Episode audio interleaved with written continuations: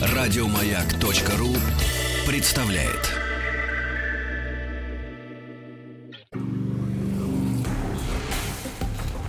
Объект 22. Эффект Стаховского.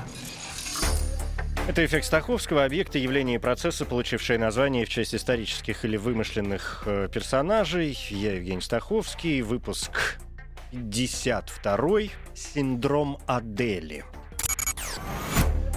Синдром Адели – навязчивое состояние, патологическая любовная зависимость, в основном возникающая в моменты неразделенной любви. Назван синдром по имени Адель Гюго, младшей дочери французского писателя Виктора Гюго. Адель родилась в, 1800, в 1830 году и была названа в честь матери, увлекшейся, кстати, в то самое время критиком и литературоведом Шарлем Агустеном де Сент-Бёвом. Уж не знаю, насколько насколько эта интрижка повлияла на воспитание самой Адель, но царствовавшая эпоха романтизма, ярким представителем которой был ее собственный отец, наверняка сказалось на становление взглядов девушки. Утверждают, что Адель была красива, являлась, э, как мы все хорошо знаем, дочерью знаменитого отца, кроме того, была талантливой пианисткой и, в общем, не имела недостатков в поклонниках, что не помешало ей всем отказывать и дожидаться того самого, единственного. Этим единственным стал английский офицер Альберт Пинсон, с которым она познакомилась при невыясненных обстоятельствах. Одни источники говорят, что это произошло во время путешествия Адель по Англии в 1861 году. Другие, что первая встреча состоялась раньше, в 1955, и что вроде как Пинсон даже сделал Адель Гюго предложение, но она его отвергла. А третьи настаивают на том, что встреча произошла еще в 1954 на острове Джерси, что в проливе Ла-Манш. Адель тогда безумно влюбляется и тут же начинает считать себя невестой Пинсона, отказывая всем остальным. Как бы то ни было, влюбленность Адель э, начинает носить маниакальный характер. Она начинает мотаться за Пинсоном по всему свету, регулярно давать ему деньги, оплачивать его карточные долги и даже нанимать ему проституток, чтобы он не водился с другими женщинами. Она похищала родительские драгоценности, прибегала к любовным заговорам, исполняла все его прихоти, писала бесконечные письма, даже сняла комнату рядом с казармами и ждала его целыми днями.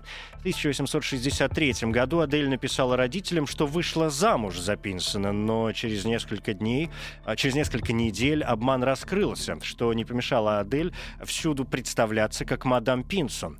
Родители постоянно стремились отследить перемещение дочери и уговаривали вернуться. Виктор Гюго в одном из посланий пишет «Адель, мечта прекрасна, она окрыляет, она дает силы жить и творить, но горе мечтателю, который позволяет мечте завладеть собой безраздельно, он обречен злому року. Вернись Вернись, мы любим, мы ждем тебя.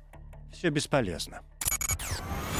42 года Адель нашли на улицах Барбадоса. Она была нищая, голодная и уже дошла до крайней степени отчаяния. Ее доставили к отцу и определили в клинику для умалишенных в Сюрене, где она находилась до самой смерти. О жизни и устремлениях Адель мы можем судить по ее дневникам, которые она вела до появления на Барбадосе, когда ее эмоциональная деградация уже стала окончательной. Эти записи известны под названием «Дневник изгнания». Отец страшно переживал за дочь, ведь она оставалась его единственным ребенком. К 1873 году все его первые четверо детей уже умерли. Адель считала себя женой Пинсона до своего последнего дня, даже несмотря на то, что Бин Винсон уже был реально женат и обзавелся потомством.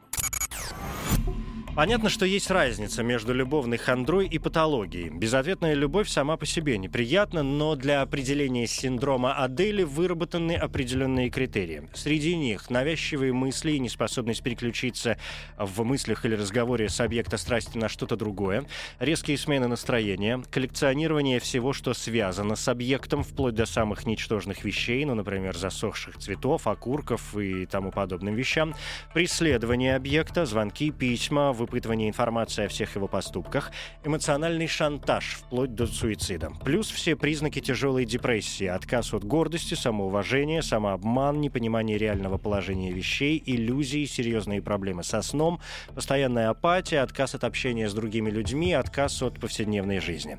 Синдром Аделя чаще всего встречается у женщин от 25 до 45 лет, но случается и у мужчин. Они также склонны придумывать себе божество и не обращать внимания на слова друзей, не способны говорить на другие темы и постоянно совершают необдуманные поступки.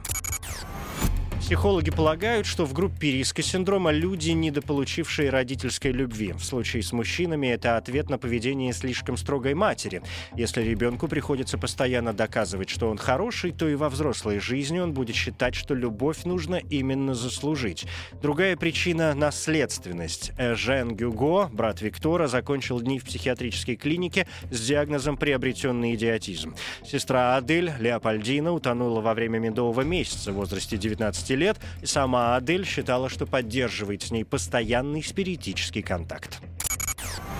Специалисты полагают, что синдромом Адели можно справиться на ранних стадиях заболевания. Важно уметь разделить светлую влюбленность, когда человек радостен, ухаживает за собой и стремится соблазнить объект красотой, умом, сексуальностью, и больную любовь, когда человек действительно начинает выглядеть как больной и перестает обращать на себя внимание. Таким образом, нет ничего удивительного в том, что в 2011 году Всемирная организация здравоохранения внесла любовь-болезнь в разряд психических психических отклонений под кодом F63.9 – расстройство привычек и влечений, и ничего смешного тут нет. Это эффект Стаховского, эмоциональная реакция, чувство удовлетворения, испытываемое от получения новых знаний, практическая польза которых не очевидна. Эффект Стаховского.